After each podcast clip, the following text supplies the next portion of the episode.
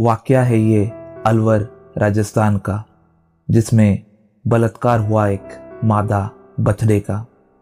हैवानियत बस इतने में ख़त्म ना हुई। वीडियो बना के वायरल किया गया इस पूरी घटना का। इतनी घिनौनी सोच दिमाग में लोगों के आती कैसे है? इंसानों में ये दरिंदगी समाती कैसे है?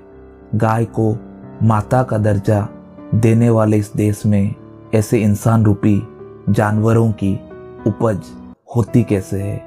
जो कानून कई पीड़ित लड़कियों को न्याय दिला नहीं पाता, उससे इस बेजुबान के न्याय की क्या ही उम्मीद करेंगे?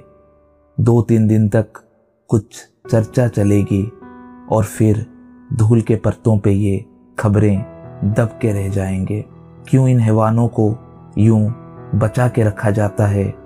क्यों इनके दर्द भरी चीखें हमें सुनने के लिए नहीं मिलता है। कब तक बस हम यूँ सोशल मीडिया पे अपनी बातें रखेंगे? कब समझोगे बस केंद्र मार्च से समाज नहीं बदलता है?